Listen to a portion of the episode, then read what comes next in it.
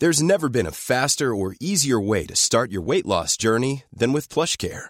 PlushCare accepts most insurance plans and gives you online access to board-certified physicians who can prescribe FDA-approved weight loss medications like Wegovy and Zepbound for those who qualify. Take charge of your health and speak with a board-certified physician about a weight loss plan that's right for you. Get started today at plushcare.com slash weight loss. That's plushcare.com slash weight loss. plushcare.com slash weight loss. The Andy Jaye Podcast.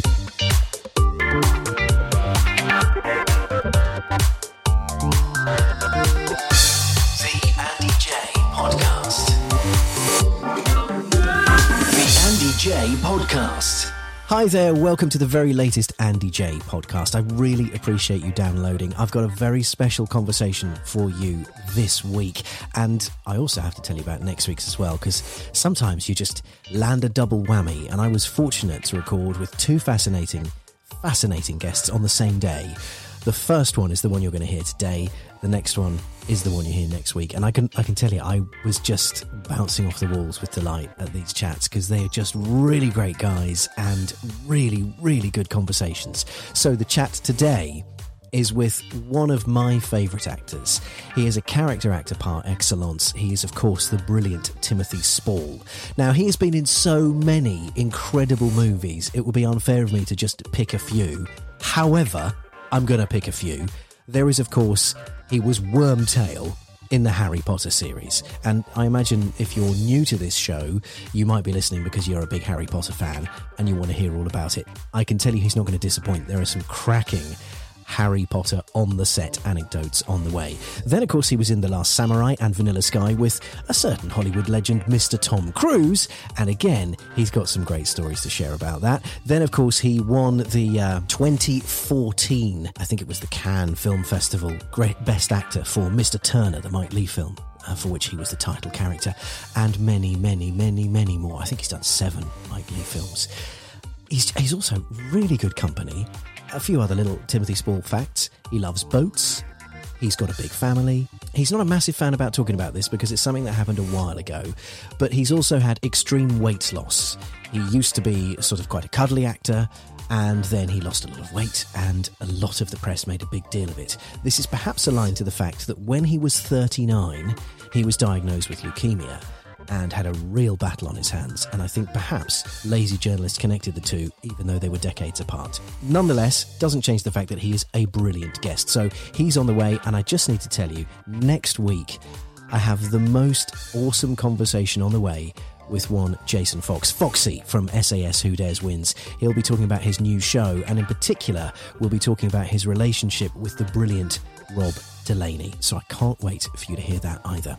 Okay, enough from me. Thank you. I hope you're following the show. I hope you're a regular listener. Please tell your friends and keep coming back for more. We really appreciate it. Here is Timothy Spall. The Andy Jaye Podcast. From Quadrophenia to Auf Wiedersehen Pet to King's Speech, Harry Potter, and his award winning turn in Mike Leigh's Mr. Turner. Oh, and he's also got an OBE. My guest today is an actor of extreme distinction. I'm delighted to welcome Timothy Spall. How are you doing, Timothy? Um, I'm all right, Andy. Thank you. How's yourself? Well, you know, floating along. I say that because we've had a, a micro chat, and I happen to know that you're on your boat right now. I am, yeah. I've escaped, I've managed to uh, liberate our old tub, the Princess Matilda, out of its um, glorious uh, old home in Ramsgate, which has been a lovely place for us to be, and then got it out and took it out, brought it round um, the English Channel and up the Thames, and that's what we're poodling about on doing at the moment. What a wonderful life. I mean, that just sounds glorious.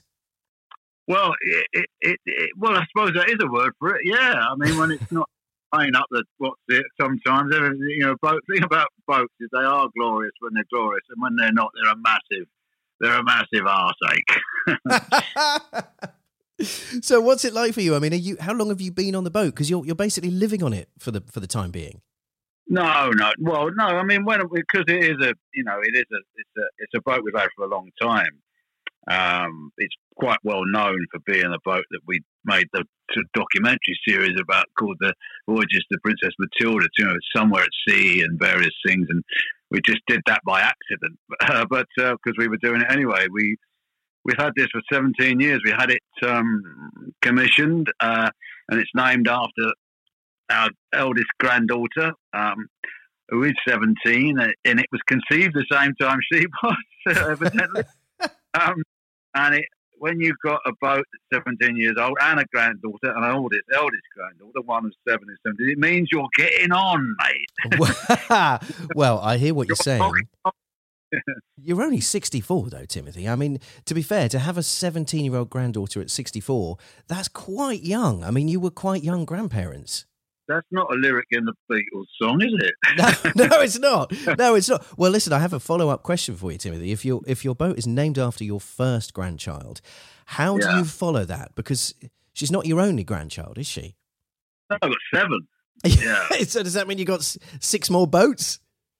No, no, I don't intend to have six more. No, no, no, no. They, they, they. I'm afraid they haven't been attached to any anything like that yet. We'll, we'll have to dream something up. Um, no, they're they're just sitting with their own names without being anointed with. Uh, you know, they haven't had the the, the uh, metaphorical uh, champagne uh, smashed with their name on it against anything. But we'll work on it. You're going to have to get thinking. A great man once said to me, if you plan to have kids, never buy a Rolex. And I said, well, why? And he said, well, because if you have more than one, you'll need more than one Rolex. That's a good point. Yeah, that is goods and chattels and all that, and leaving things. And you know, when you get older, and you, it's like, um, you know, we've been married forty years this this uh, next month, and uh, you know, um, so when you when I buy a present for my wife, particularly if it's jewelry or something like that, I'm thinking, who, who's going to get that? Who's got who's to have their eyes on that? Who will it suit most? Yeah. what are you doing for the 40th? This is a this is a landmark. I mean, that's a It is. huge anniversary. it's a ruby wedding anniversary, isn't it? I know it's what the ancient people used to have. It's like something from from the past, thinking, "Oh my God, they made it! How can you live that long to be married?" People I've been married for forty years, but um, I don't know yet. I mean, we, you know, we we're um, we've sort of done enough. We, we've done enough events. I don't know. We might be quiet. I don't know. We tend to sort of do it. We'll see what happens. We haven't got anything remarkable. We might just come back on this and poodle about a bit on the water. I've, I don't know. We're working on it. Um, so it's um, as I say, there's no grand designs. Uh, You'll be able to help me with this, Timothy. My Cockney rhyming slang is atrocious, but isn't a ruby a curry? it is a Ruby Murray, Yeah. and uh, yeah, Ruby Murray. Um, I don't think she's got anything to do with curry. Um, was a singer. A very, I don't know if you look her up on your um, on your, uh, your you know you work for radio. I'm sure you can press a button and her name will come up. I can. And she's like a, a quite a famous uh, singer, and um, and now she's been attached to, uh, you know, she's now become, yeah, as you say, Cockney Rhyme's name for a curry. Um, at least her name lives on, but I don't know whether that leads to people listening to her music. Uh, They certainly don't play her music often in many tandoori houses. It is- That's very Oh. true. But I'm just wondering if that could be a fusion for your Ruby wedding anniversary. You could just fill it with curry. That's, what, what a good idea! And um, there might have to be rubies bobbling about in it. Um, There you go. just go- I'm going to see if I next Indian restaurant I go into, I'm going to suggest they do a Nusrat Fateh Ali Khan Ruby Murray mix and see how that comes out. I love it. I love it. Let me know how you get on, will you? That sounds uh, that sounds an adventure. very, very badly. Timothy, how aware are you? Because obviously you've you've mentioned the 40th wedding anniversary is looming. You've mentioned you've got a 17 year old granddaughter and then and then six other grandchildren. You're only 64, as I've mentioned. How how aware are you of age? Do you feel like a man who should have seven grandchildren and a, and a 40th wedding anniversary? Uh, no, I don't really feel that much different. Actually, well, when to when I was about, let me think, nine.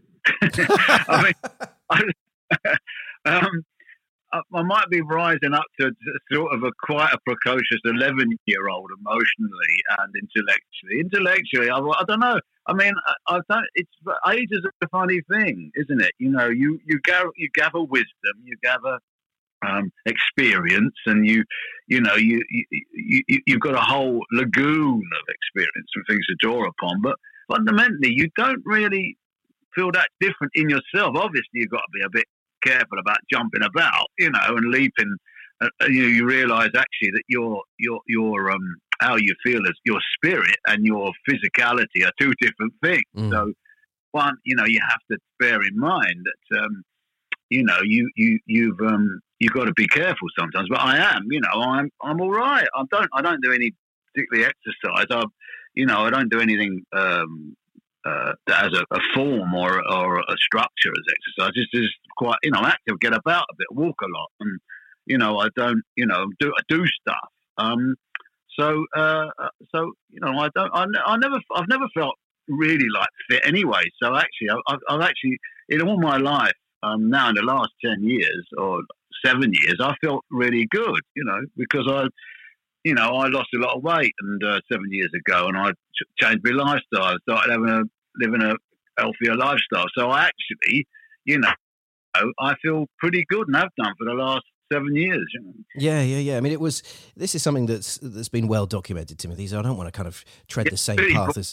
Yes, well, well, no, you lost you lost weight. Well done. People lose weight, Yeah, but you know, I uh, yeah, not this morning, you know, but seven years ago. exactly, exactly. Well, it's not it's not a new story for you, and it, and it's not exactly a new story for human beings. People lose weight all the time.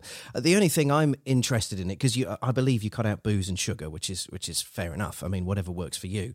But am I- I mean, yeah, I don't think sugar. I mean, just you know, I just eat really well, and um, yeah, um, yeah, I just you know, I just I don't do anything. I don't follow any plans. I just go, oh, that's better for you. That's good. That's right, and all these things that you know are good for you if they're well cooked. Um, they're they're really good.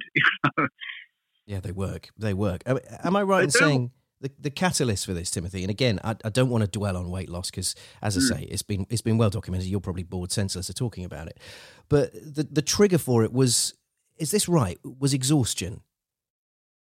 Yeah, I think it was exhaustion and uh, a long period of uh, of work, and I did. I was. It was around just after Mr. Turner, which was a big, big deal. You know, it was. Yeah. A, I worked on that on and off um, for about you know three years, really. I mean, the film itself took a year, as they always do, really, with Mike. Mike Leigh, they usually take about six, seven months to make, and then use a lot of preparation. Um, and before that, I, I learned to paint, and now I've ended up becoming a painter now because I just recently had an exhibition, which uh, in a West End gallery. So that was a weird thing, you know. So it was a, a big moment in my life. That hard work, um, a lot of research, and a massively stressful uh, shooting schedule. And I thought, my God, I don't feel right. You know, I've got to do something. So I. I, I just stopped. I just, um, you know, I, I decided. I thought I'd, I wanted to lose some weight for for the next part anyway. So I stopped drinking, uh, and then I, I quite liked that. I thought, oh, this is all right. And then I stopped eating all the wrong things, and then I was um, on. Then I it's just stuck. It was like a natural thing. It wasn't that rigorous. Do you know what I mean? And uh, um, profound. It just happened, and it worked, and I stuck to it. And of course, you've got to stick to it. You know, that's one of them things. That's that's the age old thing is losing and getting on with it. You've got to keep to it. Um, because it, you know, the great thing about you know booze and uh, food is the, reason we eat and drink a lot of it is because it's really nice. Yeah, because it tastes tastes great. Yeah, that's the thing. You know, that is one of the things. Um, you know, that kind of in, indulgence is a wonderful thing uh, until it bites you. Um, and then, so that that's it, that's it in a nutshell, really. And I, I, I I've stuck with it, and um, uh, and I intend to keep it up. You know.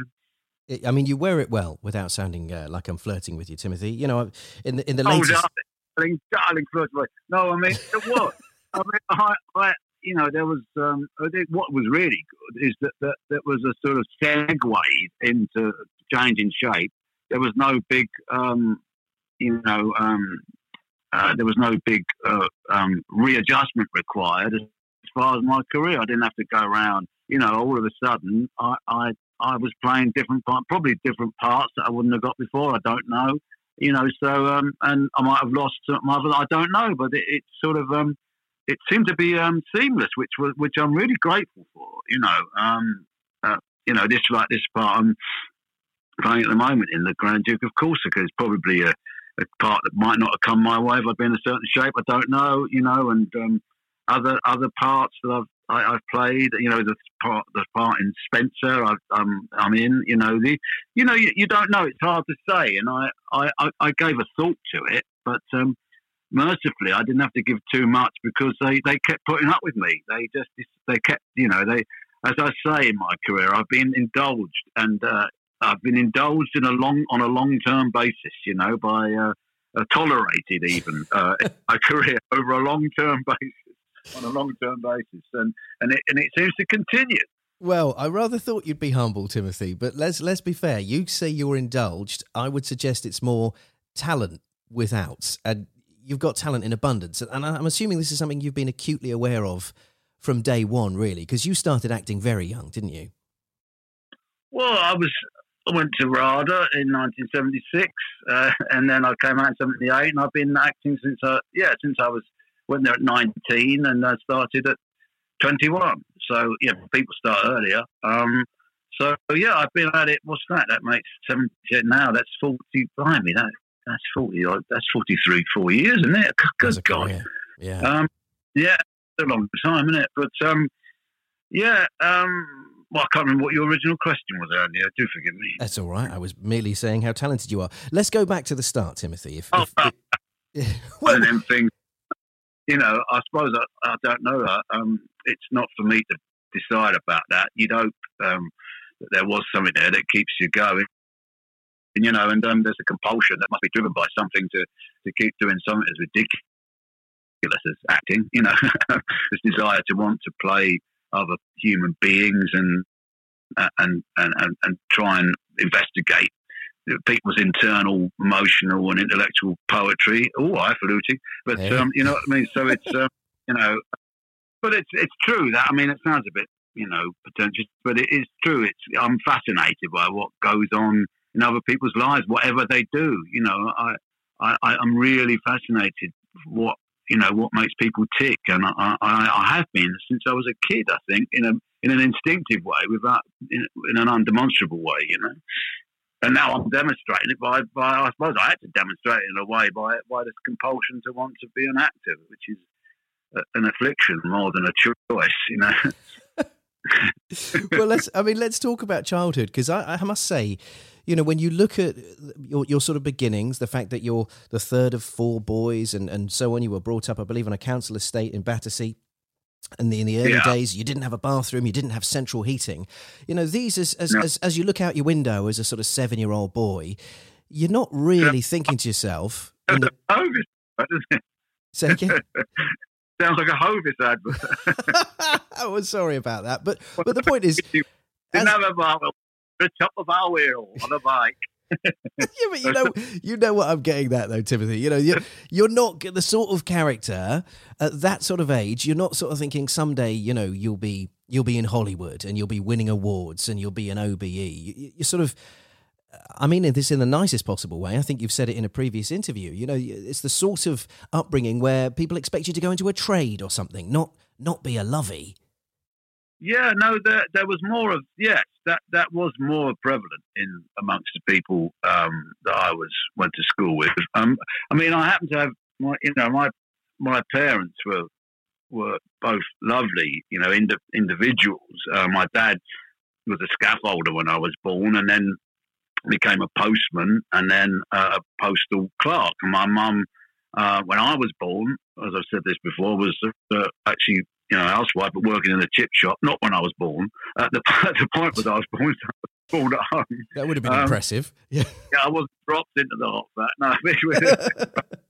No, um, but um, no, um, but she was, um, you know, she was a self.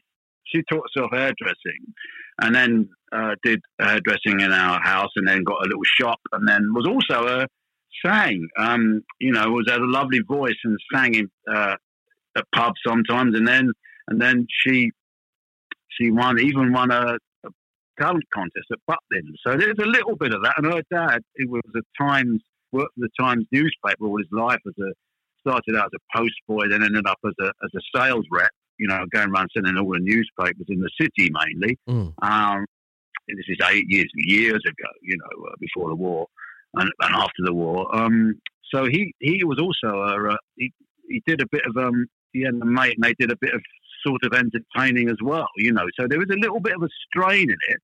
So we were very, you know, from very ordinary background, but there was a, a, slight sort of nod towards it. You know what I mean? So it wasn't completely bizarre. Although my mum, you know, uh, she wanted to go to. She had aspirations when she was a girl to go to RADA, um, which was the only drama school that you'd really you'd heard of at the time.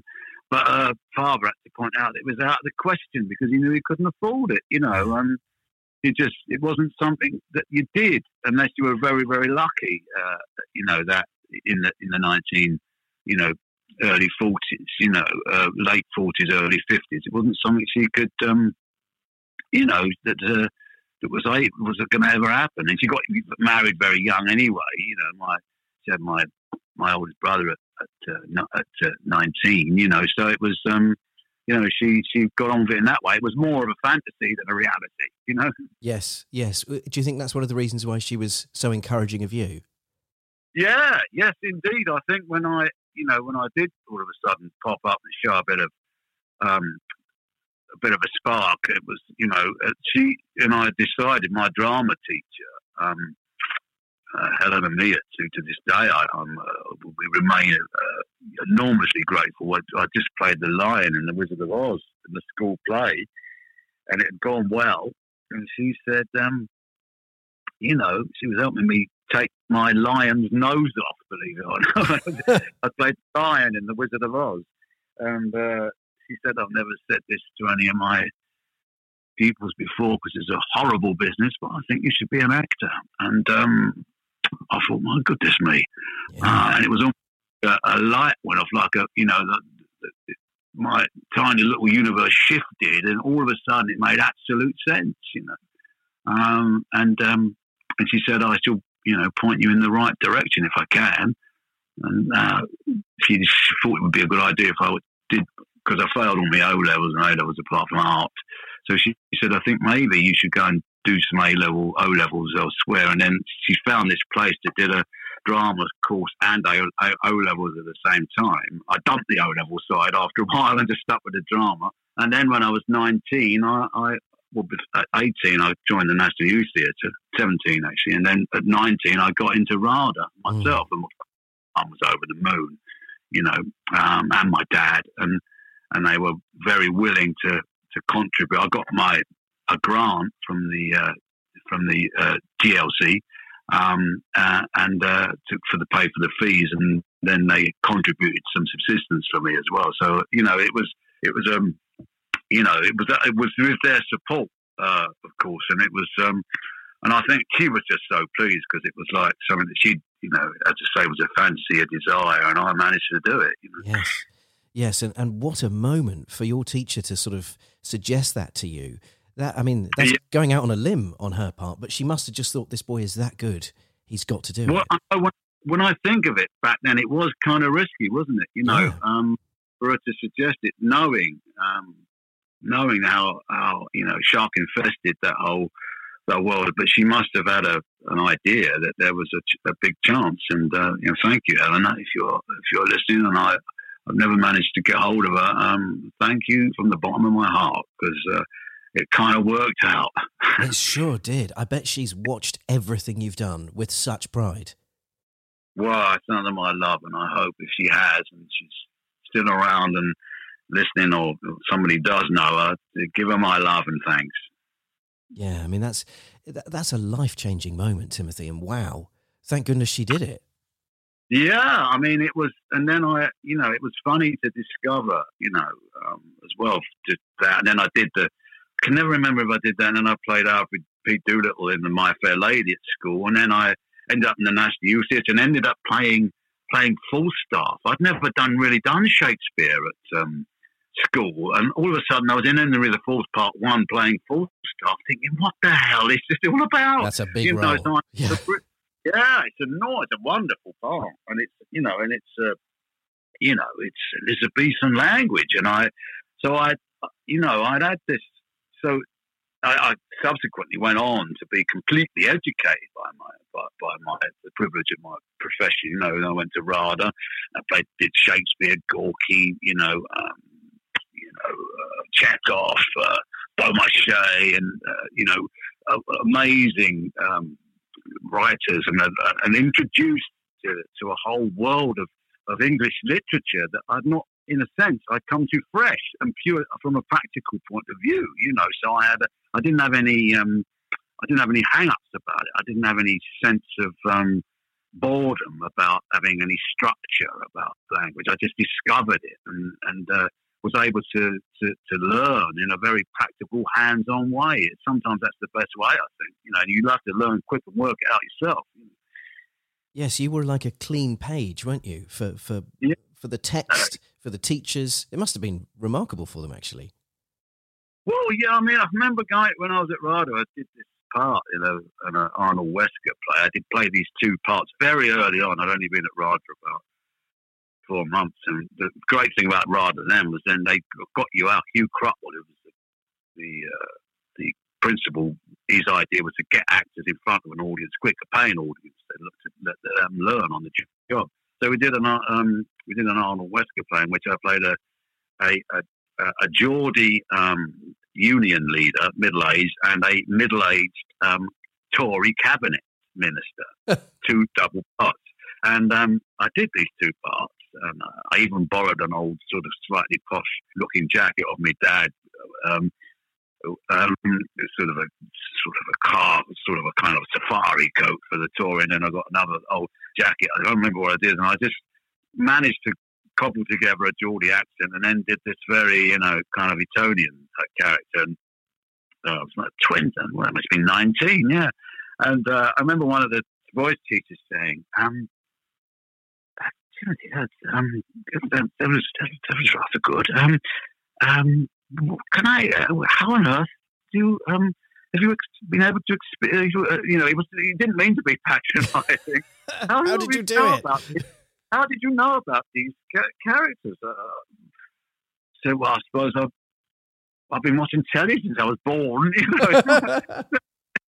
so, I mean, it was it was interesting that, it, and I remember thinking, well, actually, in retrospect, how did I know? Because I've certainly not many, hadn't met any Conservative ministers, already Geordie, um, any Geordie uh, union leaders. I, and and it, you know, and it, that is a way. That is the way. That is a, you know, uh, that had been a route for me to observe the world um, through television. So I, I'd, you know, I'd always had a very inquisitive mind, and also I read quite a lot. You know, I, I picked up. I had a mag, magpie like mind, so I was very inquisitive, and I I, I, do remember kind of coming up and working on these parts, thinking, actually, I do this. I, you know, talk like this, Andy, I can kind of get a character going, and then, and then I talk a bit like that, you know, and I thought, and I sort of worked it out, and then these characters, and I started thinking about where they're from, what they're, what they're like as human beings, and all of a sudden I thought, oh, actually, yeah, I think, I think I can probably do this. It was really like that, you know. Wow. It was a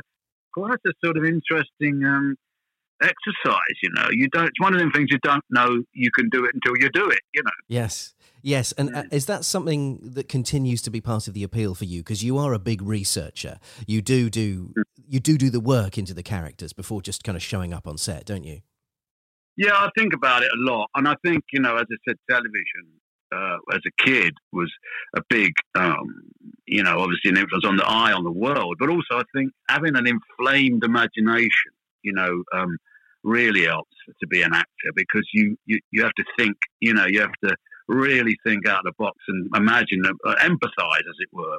And that's always, that's come in good stead with me uh, in my career as well, because I often have to play either really lovely, charming characters or sometimes unpalatable ones, you know, characters that were a little bit unpleasant. Yes. Um, it's great to, to get this, um, have this ability to really work out, not you know, and understand even people who are, uh, you know, uh, traditionally unpleasant have a story to tell that they were a babe in arms, you know, that they, they walked about, they were probably tickled under the chin and their mother loved them, or, or maybe didn't. Maybe that's the reason why they're unpleasant, or, or you know, whatever. You've got to think about these things and just to flight of imagination, what you can't find out um, from fact or, or, or what might be true. You have to imagine it, you know, and that's I think that is imagination is a um, is, a, is, a, is, is a big part of the whole whole part of the toolbox, you know. Hello, it's John Markar here from our sister podcast, the Driven Chat podcast. Right now, you're listening to the Andy Jaye podcast, and it's quite good, isn't it? In fact, do me a favour, give it a little review, five stars, and wherever you're listening, hit that little subscribe or follow button because it does help. See you around. The Andy Jaye Podcast. Yes, absolutely. I mean, your body of work is is significant, Timothy. I mean, if we were to list every movie going, you wouldn't get a chance to speak for this hour because you, you've been in so much. But when it comes to researching for movies, because I know the audience will be fascinated by this, like you say, you've had a huge breadth of roles. You aren't typecast. You know, there, there isn't a sort of, oh, he always plays lawyers or whatever it might be. You play such a sweep of different things. What is the approach? Do you get to meet the authors? Do you get sent on, like if you're, I don't know, we, we often heard people in ER, for example, would actually be sent to the emergency rooms for a while to, to kind of observe. Does that really happen? Do you really get sort of training before you perform?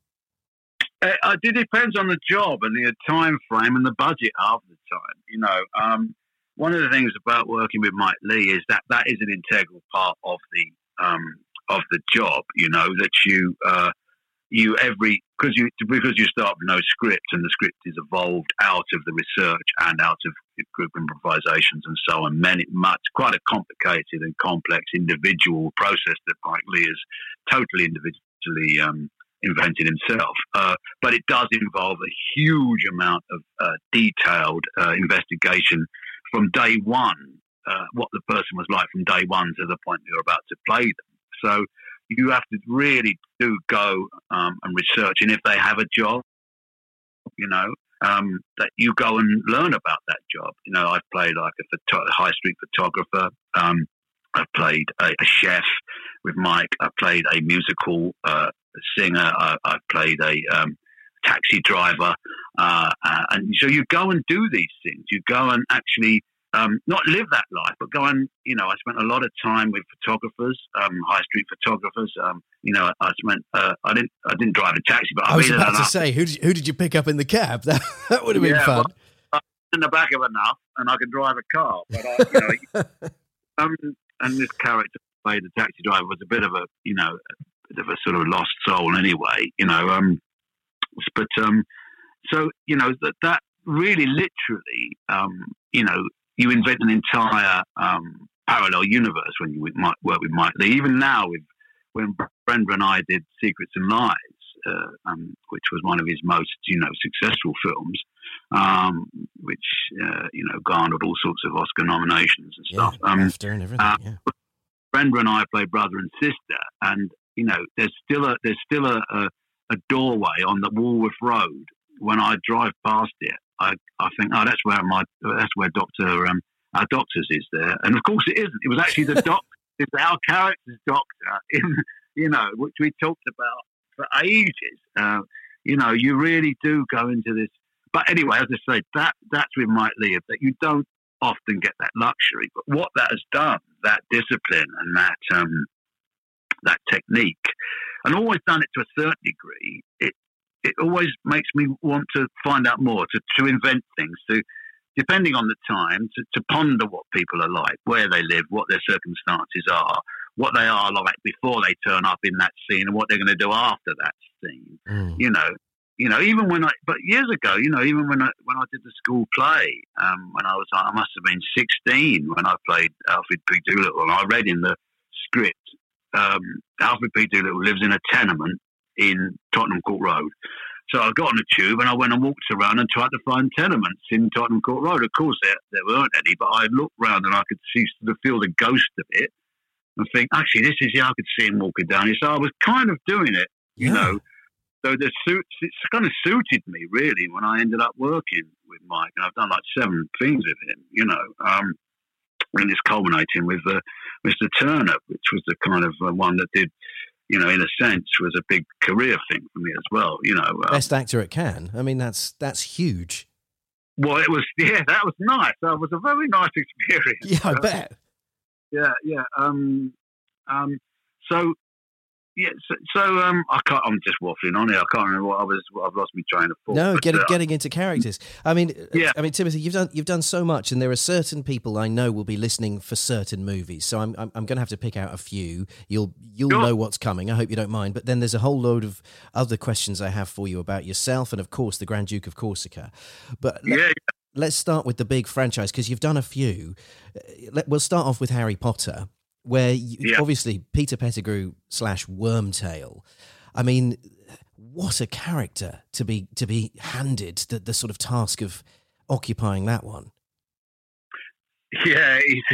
I mean, it, it's funny. Um, he's also got another name because I sometimes have to write them down. He's Peter Pettigrew, Wormtail, and Scabbers. yes, yes, yes, that's fair. you know, three for the price of one. But uh, yeah, no, that that was um, that was very very interesting um, thing that came along. I mean, it's actually this, you know, and I don't want to sound you know arrogant here, but it's just one of the smallest parts I've ever played in a, in a, in a, in um in a film, but also one of the most um, inter- made him most internationally well known. It's very Mm. bizarre. Um, but of course, that's one of those. Um, I hadn't read the books um, when this came my way, and I, I, I said to my my kids who were reading it, I said, "What's going? What's this character?" Peter, I said to my youngest Sadie, I said, "What's this?" She's about sixteen then, I think, maybe fifteen. Um, what's this character, Peter? What? What? Why are you asking? I said, um, "Oh, I've been asked to play it. Have you?" Yeah, I said, oh, he's great. And then I told my brother, my kid brother, that, and him and his uh, partner, they were reading it and said, "Oh, you've got to do that," you know. Yeah, yeah. So um, Turned out to be strong advice. Well, yeah, I know. I mean, it, that, and then of course, then I found out that um, I met. I went to meet Alfonso Cuarón, who was directing that. Who's gone on to win every, everything since then. You know, he's yes. a lovely guy as well. And um, and uh, I met him. I had such a great interview. And he also told me that Gary Ol, Gary, uh, um, that uh, David Thewlis and uh, Gary Oldman and uh, were playing the other two parts, and, uh, and and of course the great Alan Rickman. So that that was the first scene I was going to be in. I thought, oh, this is interesting. Yes. In all the contemporaries, and I knew them all, and they were all brilliant. So. Oh, this is uh, this is all seeming like a prospect I can't um, turn down. And then, of course, um, I st- it started to uh, um, become apparent to me how much people love these books and how, what a big deal this was. And you know, it, it was. Um, and of course, the first one had already been made, and this was the second one. I think. think yeah, uh, yeah, it was the second one, wasn't it? Yes, it and was, um, yeah. and um, you know, it was gathering this almost religious, religious sort of uh, status. You know, of people being really adoring it, and um, and then I did it, and um, I, I enjoyed it. You know, Alfonso was, was a brilliant director, knows the other actors that were contemporaries of mine. We had a, you know, you know, and then then the, then then getting on that set and realizing that the the amount of craft and detail that was going on around it. Um, uh, you know, the, the, the, the hordes of immensely talented technical designers and Mm. prop men, lighting men, cameraman. I mean, it was like, and then going into this, one, being escorted into this room that somebody said, Do you want to come and have a look at Hogwarts? You know, and being taken into this studio with this amazing model of Hogwarts that had been built, you know. Yes. And I saw somebody putting individual leaves on the trees that were all like actually models, bonsai oak trees. I mean, it was unbelievable the wow. quality of, um, you know, the the, the, the, the the attention to detail that go were going into that and the skill, you know. So that was that was the great thing about it. And then turning up in the morning and uh, and there'd be some, you know, British movie or or theatre icon having a having a, a false ear on or stuck on or an eyeball screwed in. Or, you know, some night some knight of the, the realm. Uh, morning, you know, how's it going? Oh, I was having my eyeball screwed in, you know. um, so, um, you know, so and then and then then it becoming bigger and bigger and bigger, and then the wonderful thing about that, of course, is um, apart from the apart from how excellent how, how people uh, ca- catch on to it and how much they love the whole thing, is the fact that it gets kids interested in right and reading. Yes, You know, yes, absolutely. they read become this amazing, you know, spark for kids to, to, to read, to pick up books and read them, which is brilliant. You know. Yeah, yeah, wonderful. No, I mean it's a, it's a it's a franchise. I mean Harry Potter World is still one of the most sort of popular visits in uh, in, in the UK. It's it's incredible. It's it's amazing how well it's done. Uh, another one I have to talk to you about was what it was like working alongside Tom Cruise, which of course you did for Vanilla Sky. I mean he's he's an icon, isn't he? Yeah, Vanilla Sky and uh, the Last Samurai. Yes. I did two, two films of him. Yeah. Uh, oh, he's lovely. Uh, he's a he's a great guy. I really liked him. You know, um, and you know, one thing you got two things you want to know think and know about Tom is he's a really lovely guy. Very, very, very kind and lovely man. And also, you know, um, when you think of it, to be, you know, at the top for nearly thirty years now uh, and to, to remain like, like that, um, you know, at that position, still making, uh, you know, those films and still turning out these amazing, um, you know, products of brilliant films and varied, Mhm. remarkable thing. That's that's the devotion to to knowing what entertainment is and, and never shortchanging your fans and, and, and making films. Um, you know, he produces a lot of them. You know, he's actually, you know, is a, really, a, a, you know, ultimately employs hundreds of people, you know, uh, in, directly and you know. And I mean, he's a he's a he's a he's a great, you know, um, great character, great modern Hollywood character, you know. Um, also, you know, very, very, very fine actor, and I I'm here to say it once again, a very, very, very nice man. Yes, I'm amazed he's never had a proper award. You know, I, I always kind of think to myself, look at the roles he's played and the franchises, the money his movies have made. You know, that's that's Yeah. because he's beloved and he's terrific at what he does. It it always surprises me that he doesn't, you know, he doesn't sort of always grace the award ceremonies. You know, it's just, why why not? What's going on there? Well, you'll often find that that's the case. You know that people are who are purveyors, you know, constantly doing it. They don't. You know, Hitchcock never got an Oscar, did he? And True. until the end. You know, it doesn't work just the way it just goes sometimes. You know, um, it's um, you know, he's also the one another reason that he's so, you know, um, successful is he keeps his eye close to the ground. He, he's always interested. I remember when I worked with him. Um, first time I ever worked with him, I was working with Danny Boyle on a on a TV thing. This is um, he was just about to do um, 28 days, I think. Um, Oh, it's cool. just before, you know, and um, and Tom, you know, it was only a TV, like a BBC Two um, uh, TV uh, thing that called "Vacuuming Completely Nude in Paradise." It was called that Danny was doing. What Uh, a name, brilliant. Cartwright. Yeah, Jim Cartwright. And Tom was just really interested in because I had to get back to go. I had to, you know, they worked out the dates. You know, there was always a thing that I needed to get back.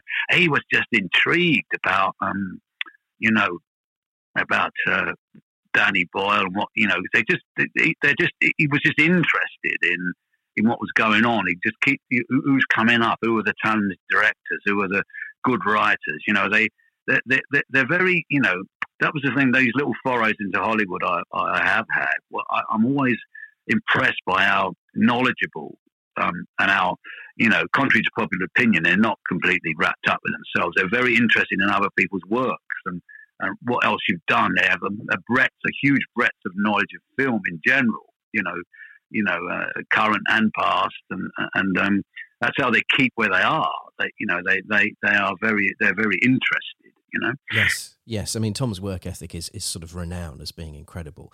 I love the idea. You, you've sort of called him a lovely man a couple of times. Timothy, I love the idea that you guys maybe have a text relationship or something where you, you send each other comedy gifts for birthdays and things. Do you, are, you still in touch?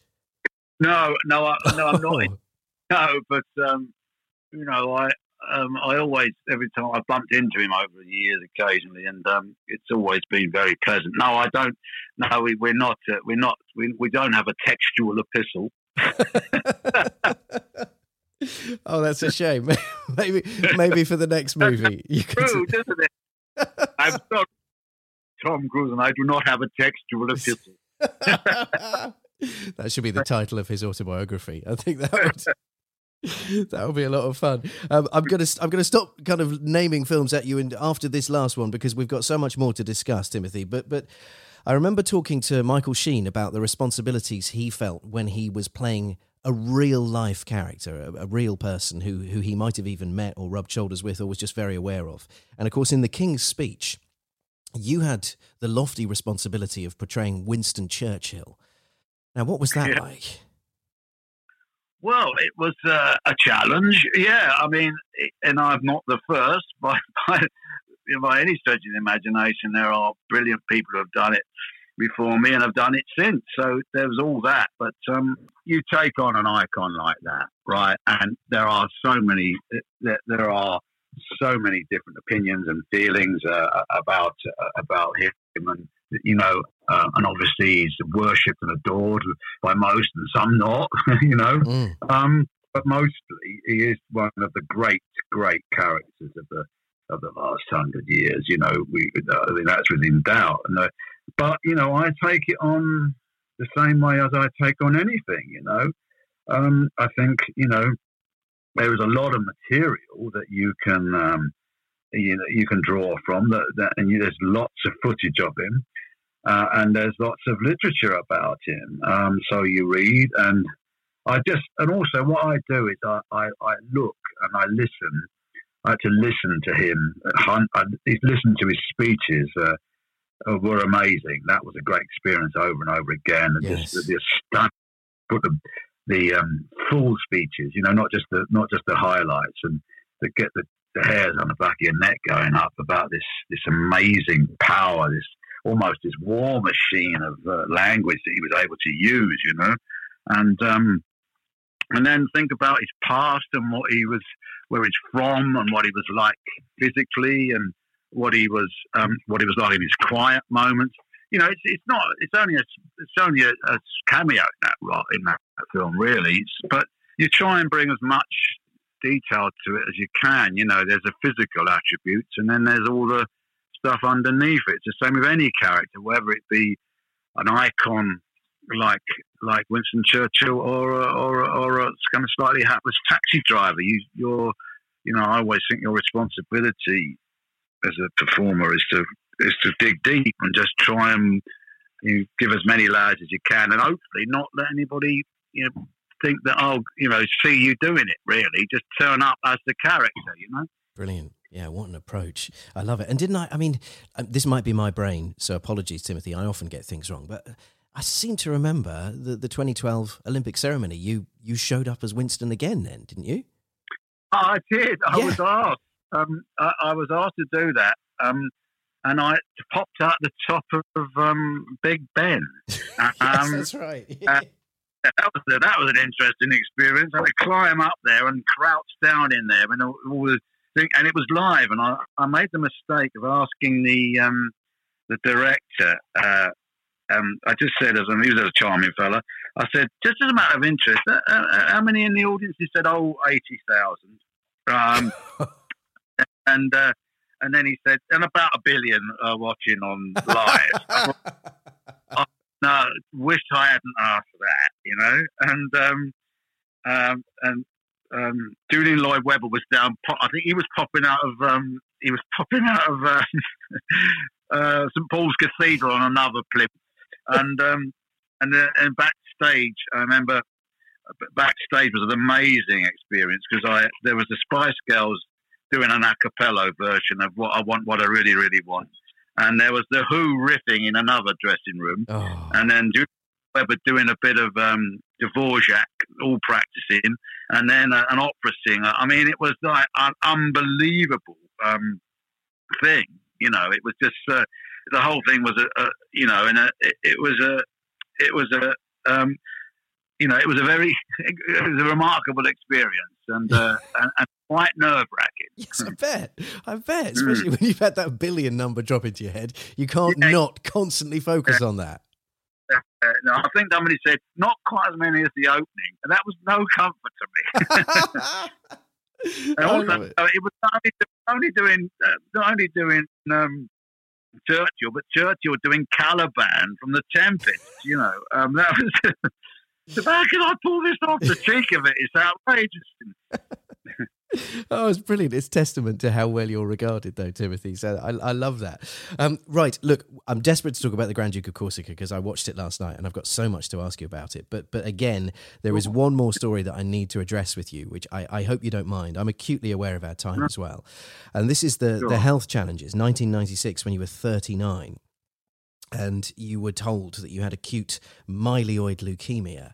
I mean, holy moly, that must have stopped you in your tracks. It literally did, of course, yeah. Yeah. Acute myeloid leukemia, yeah. It was, um, yeah, no, it was, you know, uh, the worst, one of the worst things, if not the worst thing I've ever heard. You know, um, yes, it was, um, it was a terrible, terrible moment. Um, and uh, mercifully, um, uh, with uh, great skill um, and great love, my wife, and particularly my kids, my family, and friends, I got through. You know, uh, I've often said that you know it's uh, you know goodwill uh, and medical expertise uh, and love was got got me through, um, and, and you know it, it's not something you know you know. I, being a sort of, you know, one of the well, at the time, a sort of a hypochondriac, it wasn't the one I saw coming, you know. Mm, mm. Um, but um, so it was a terrible, terrible moment, and um, and for a long time afterwards, five or six years, it, it felt like something that was happening to me. But then, like all these things, you get by, you get through them, and then you know you have a certain period where you're you're told, you know, if you get through the first five years, you're unlikely to relapse. There were a couple of dodgy moments in it where I thought I had, but I hadn't, thank God. Um, and then now it's it's 23, 24 years ago. So it's something that happened. Um, you know, it's uh, it was uh, it was a, a, a, an awful period, but one that um, you know, in the long run, I think you know, I wouldn't advise it as a as an aid memoir to making you understand better or making you a better actor. But it certainly, I think, gives you a deeper understanding of what it's like to have a bit of suffering in your life. Put it that way. Right, right. Yes, it's a like like these light bulb moments you've discussed historically, usually linked to good things. This is a slightly different one. Well, yeah, uh, yeah, and I think you know I've always always been a huge accentuator of the positive. I think you know all the old cliches, "What don't kill you make you stronger," and blah blah blah. Unless it maims you, in which case it makes you weaker. It doesn't. It doesn't work on that one, does it? But um, um but it can make you mentally strong. And these things do, you know, um, you know they um, they do add, you know, just another layer, just another stitch in the old bloody tapestry of what goes on in your life, and you know you take it forth, and um, you know, and hopefully, it, it, if anything, it, it it certainly makes you grateful for the, the advances in medical expertise and the skill and kindness of doctors and the love of your family and friends. Um, but it also, you know, um, you know, hopefully it gives you, turns up the old ratchet on the humility, you know, on the, and on the and a sense of um, importance of, of uh, about things. And you know, I didn't want to make a big deal about um, the fact that you have to suffer when you're ill, but I think when you do, and, and you know, God bless people who are, I think you realise that there is a, a shared thing. You know, uh, that you know to have a taste of it yourself. There are people suffering, and it, and it's a good thing to know what that you know what a lot of people are going through um, um, in one form or another. And um, obviously, as you get through it, you you go and it becomes the past. But it's um, it's something that uh, you know uh, uh, a humbling, a humbling uh, uh, um, experience. You know. Yes, yes. Well, thank goodness it is just a memory now because uh, that that cannot have been uh, a, a nice time in your life. Um, right. It also gives you a great zest for life. You know, that's you know, you go, you go on, you get on with it, and then it, it gives you a great uh, barometer on what is and what isn't important. You know, what you should, you know, how much time you have, you know, and how much you've got to do, and you know, and and not to, to you know, don't let fear hold you back. You know. Yeah, that's a really, really important thing to actually to to grasp, isn't it? Because life is short, and, and some people don't realize it. It's almost like it's almost like when a when a youngster's just been taught to drive, they sort of think they're invincible. They think that the thing they're driving is is you know damage proof until they have a crash, and then they realise, oh, hang on, I should probably slow down a bit. It's the sort of medical Yeah. version of that. Well, yeah, I think you, um, you know, you, you, you know, life is a, a, myriad of experiences, you know, and you, you, you either learn from them or you don't, you know. Um, and, uh, and I think if you try and accentuate the positive, and it's very, very hard for people who, you know, are, you know, who have terrible experiences and can't get over it, and I understand that. But, um, you know, it's like anything. I think you have to constantly try and you know, accentuate the positive, uh, you know, cast out the old, cast out the, any resentments and things like that. But it's it's difficult, and I know it's not easy for it's easy for people to say when they haven't got these things, uh, uh, things they can't shed. But I think, you know, I think, um, you know. It's like the, the the pandemic was an interesting thing, wasn't it? How how that brought out the negative and the and the positive in, in, in, in, in aspects of life and, and in individuals. It was a remarkable groups and shared experience, you know. And it, and I don't know whether I'm imagining it, but since you know things have started to get back to a modicum of normal, being out and doing things like boating and being around, I think it seems people seem to be there seems to be a lot more. Um, calmness and kindness about it. Could just be my useless my hopeless sort of optimism and but it seems to me that the world has taken a breath. Do you know what i mean? Yeah. and had a think uh, I, I might be wrong but it seems like it has you know. I'd like to think so but then again you know maybe i'm just an optimistic fool you know. Well, I think I think some people have have realised that that actually they they'd taken a lot of things for granted, and when they were removed, they're they're delighted that they've been restored. So I th- yeah, I think some people absolutely have have learnt uh, a humility and, a, and and an appreciation as a result of the pandemic. Definitely, yeah. I mean, that's but again, yeah and to working actually that where the normal has become extraordinary it's become you know, who would have thought that the normal, that drudgery would have become something that you were after again? You know, yeah. that you would remove from your, you know. So it's an interest. It's been an interesting um, interest. See how it lasts. Yes. What the next is, please God, let it be a good one. Yeah, absolutely, absolutely, because we've had the great reset. Um, now then, the Grand Duke of Corsica, the new movie. You're playing Alfred Rott, who's a, a genius architect with bad guts and a potty mouth, shall we say? Uh, which, Description. yes, I have to say, I really enjoyed this movie. And Timothy, if I can be sort of really blunt to start with, the title. I wasn't excited about watching it. The Grand Duke of Corsica. It didn't. It didn't sort of grip me. I was sort of thinking to myself, "Oh, okay, this is going to be powdered wigs and period costumes." So, the minute you appear on the steps, everything changed for me, and I was absolutely hooked. Well, that's brilliant. Well, that's great to know. Um, yeah. uh, Um, no, it is. It is a slightly odd title, isn't it? It had an odder one at first, and that was called "The Obscure Life of the Grand Duke of Corsica." Yes. So they, um, so it has got a. It's it's been shaved down a little bit. No, I see what you mean. No, it could be construed as some lost um, restoration play that's been turned into something, couldn't it? But it, yeah. no, it's um, it's quite. It's a very very um, unusual and uh, um, and uh, textured story, I think, and it, goes off in various different tangents, and which comes back and winds its way back to the same same idea. And this character, Alfred Brock, is such a such a wonderful, um, you know, uh, as I say, kind of un, sort of un, unashamedly um, uh, cantankerous and unpleasant at times character who who, who, who has an experience again that um, you know uh, even in his at, a point of his career um, you know in this uh, and which you know again takes him on a journey you know um, that he wasn't expecting and an unlikely result friendship with this bizarre man who he'd usually want to throw throw out of a window let alone get to know you know Yes, I mean your character arc was wonderful, and I and I thought to myself, I bet you loved playing this role because he's such an interesting and curious individual. Yeah, no, he, he is because he is. Um, you know, he, he it's. I often don't get the chance to play somebody who's so rude. You know, he really is rude.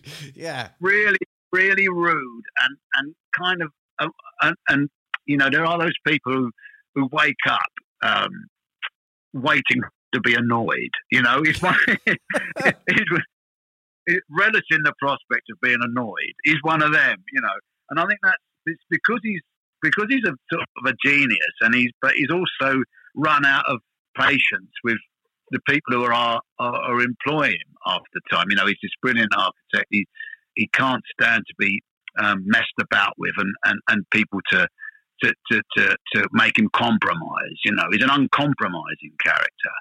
Um, and so he finds himself in Malta and he finds himself uh, about to do this job which goes badly. And then he finds himself on this very bizarre journey being sucked into the world of this very unusual man, this self uh, appointed character who, of course, is known as the Grand Duke of Corsica. Who, you know, I won't give too much away, No, but no, no. it's this bizarre um, billionaire who lives in this weird castle that he goes to see, and he doesn't really. He's not that. Um, you know, he's he's one of them people immediately that he doesn't really um, take to. You know, um, uh, he thinks it's going to be another. It's just going to be another exercise in in in in, in being you know meeting somebody who is just going to uh, drive him mad. Unusually, it doesn't work out like that. It does at first, but the character is so compelling and so strange and wild and mad that they form this odd, um, this odd alliance. I mean, and this, but this journey obviously goes. He ends up going to this bizarre kind of high class sort of, um, sort of, um, sort of, uh, I suppose, sort of upper management type of, you know, uh, corporate sex sort of party that he he doesn't like, and then he ends up, you know, um, goes to jazz. He ends he's always having an argument. He always he always ends up having an argument with people. Yes, he does. yes. Bizarre, bizarre relationship and shoes of this man who I said is, is, is he's who's played by the wonderful Peter Stormare, uh, who um who um you know they form this odd um this odd friendship, you know, because he's got to build this. He, he gets a commission to build this, um, to build a mausoleum for him, you know, which is uh, which is something um, that he he's never been asked to do before. And then there's these bizarre, um, it's very unusual um, subplot with Francis of Assisi, uh, uh, with these questions of mortality and, and sainthood and and, and him saving a leper that all inform this kind of bizarre inspiration for him to build this very unusual, uh, extraordinary sort of Philippe Starck type, um, um, um, uh, Frank Gehry sort of um, uh, type sculptural thing where this character can reside for all eternity and, and become immortal by by becoming a becoming a tree. Yes, yeah, a peach tree. I, I must say, I loved, I loved the finished, the finished product. I thought, I thought, the design was great. I was really impressed. But. But, but I mean, similarly, you know, the movie visually. I mean, like you say, there's a there's a heck of a lot going on, and there's all these sort of random timeline jumps and these, these tangents, and there's pandemics and malaria epidemic and all kinds of other things happening. But actually, the central point of the movie is your dynamic, the relationship between yourself and this wild billionaire, and it is it's Yeah. it's absolutely captivating, and it looks stunning. Daniel Graham's the director, isn't it? And he's his Yeah, eye, yeah. wow! I mean, it's really gorgeous to look at. Yeah, yeah. No, it's got it's in the it's in the sort of style of those great, you know, um, people have been uh, comparing it to Peter Greenaway and things like that, and saying that they're similar. Those great visual feasts where the the place is as much and the um, atmosphere is as much as as the story as the as the tale is. So you get this this peek into this world where it forms its own its own sort of world where you're sucked into it. You know, this this extraordinary um, um, parallel sort of universe that this, these people exist in. You know, Mm. and this this this odd, oddly prescient. This was written, you know, three or two years before the pandemic was even ever even ever. You know, it was a blink in anybody's eye. It was coincidental that you know that slowly but surely the backdrop for this thing is revealed as this very very um, you know um, awful, strong, uh, um, life threatening uh, um, strain of malaria that people are just dropping all over the place. He, he eventually, you know, he, he, he finds himself having to finish this this bizarre mausoleum as he's building this friendship with this strange man. Um, you know, in a, in an island that's that's being um, you know, uh, under attack by this by this uh, by this pandemic, this this disease. You know, it was very very oddly, um, you know, as I say, prescient. You know. Yeah, yeah. No, it must have been. Um, must have been fascinating, actually. Just yeah. reading the script at the time when it was all happening, and then and then to film it, presumably under some um, COVID regulation restrictions and so on as well. No, no, no, we didn't. It wasn't. It was completely and utterly coincidental. This was before. This was. Wow. This was about six months ago. This, no, the, the, the, the pandemic was uh, wasn't even dreamed of. No one, no one saw it coming. This was about coming on two years ago. I think maybe eighteen months ago. It's taken time for it to come out because of the pandemic. Gosh. No, there was no, no, there was absolutely nothing. It was totally and utterly, utterly um, uh, coincidental. Oh, that's bonkers! Wow. It is. No, no, it's. It, it, I couldn't believe it. I remember getting a, you know, talking uh, to the producer about this afterwards when, you know, it was about six months afterwards that this happened. It was like, my goodness me, this is a because I always thought this is a bit outlandish. This part of the plot, you know. Yeah. I thought part of the plot, this this um this uh this this pandemic happening. I thought, was it? Will people buy this? this surely this will never happen. My, you know, it's the uh, any the one of the strange in the plot that is the most relevant in a sense, you know. And of course, some critics have, have, have accused it of being opportunism. It's absolutely not. It's it's more of a uh, more of a prediction than a than a than a than a than a um, opportunism. That you know, is it's, it's a real. I thought yeah, it, I thought it'd been like added in afterwards. I just sort of thought, oh, okay, well they've added in a pandemic plot because you know that's what the public know right now. But if beforehand, no, no, goodness no, me, absolutely.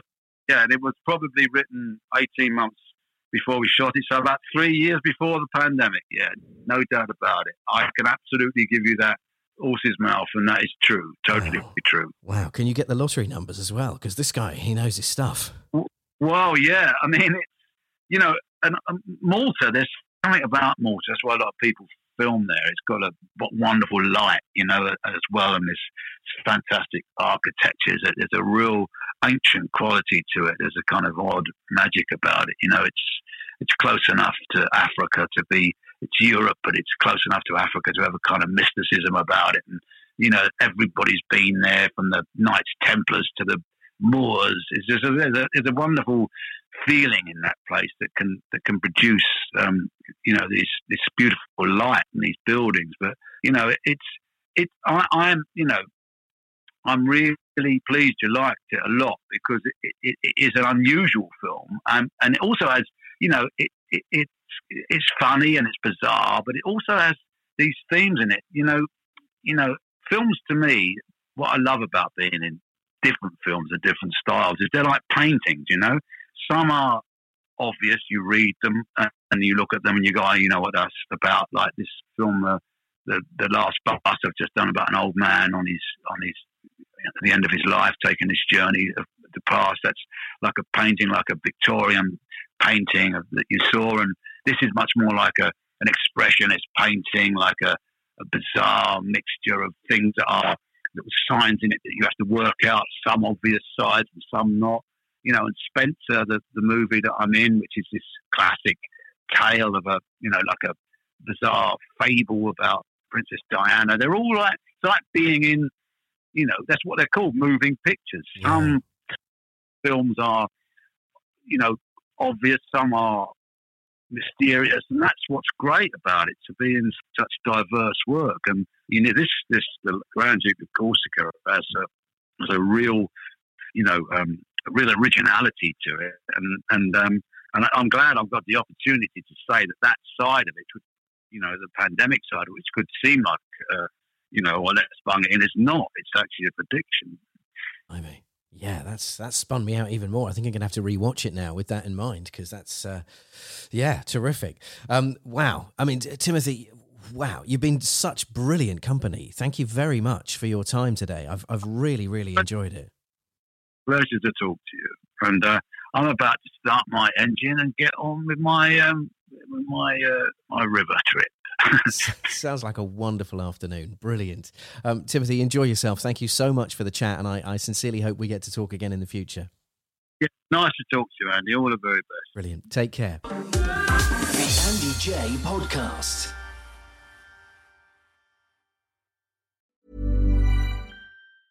Mom deserves the best, and there's no better place to shop for Mother's Day than Whole Foods Market. They're your destination for unbeatable savings, from premium gifts to show-stopping flowers and irresistible desserts. Start by saving 33% with Prime on all body care and candles. Then get a 15-stem bunch of tulips for just $9.99 each with Prime. Round out Mom's menu with festive rosé, irresistible berry chantilly cake, and more special treats. Come celebrate Mother's Day at Whole Foods Market.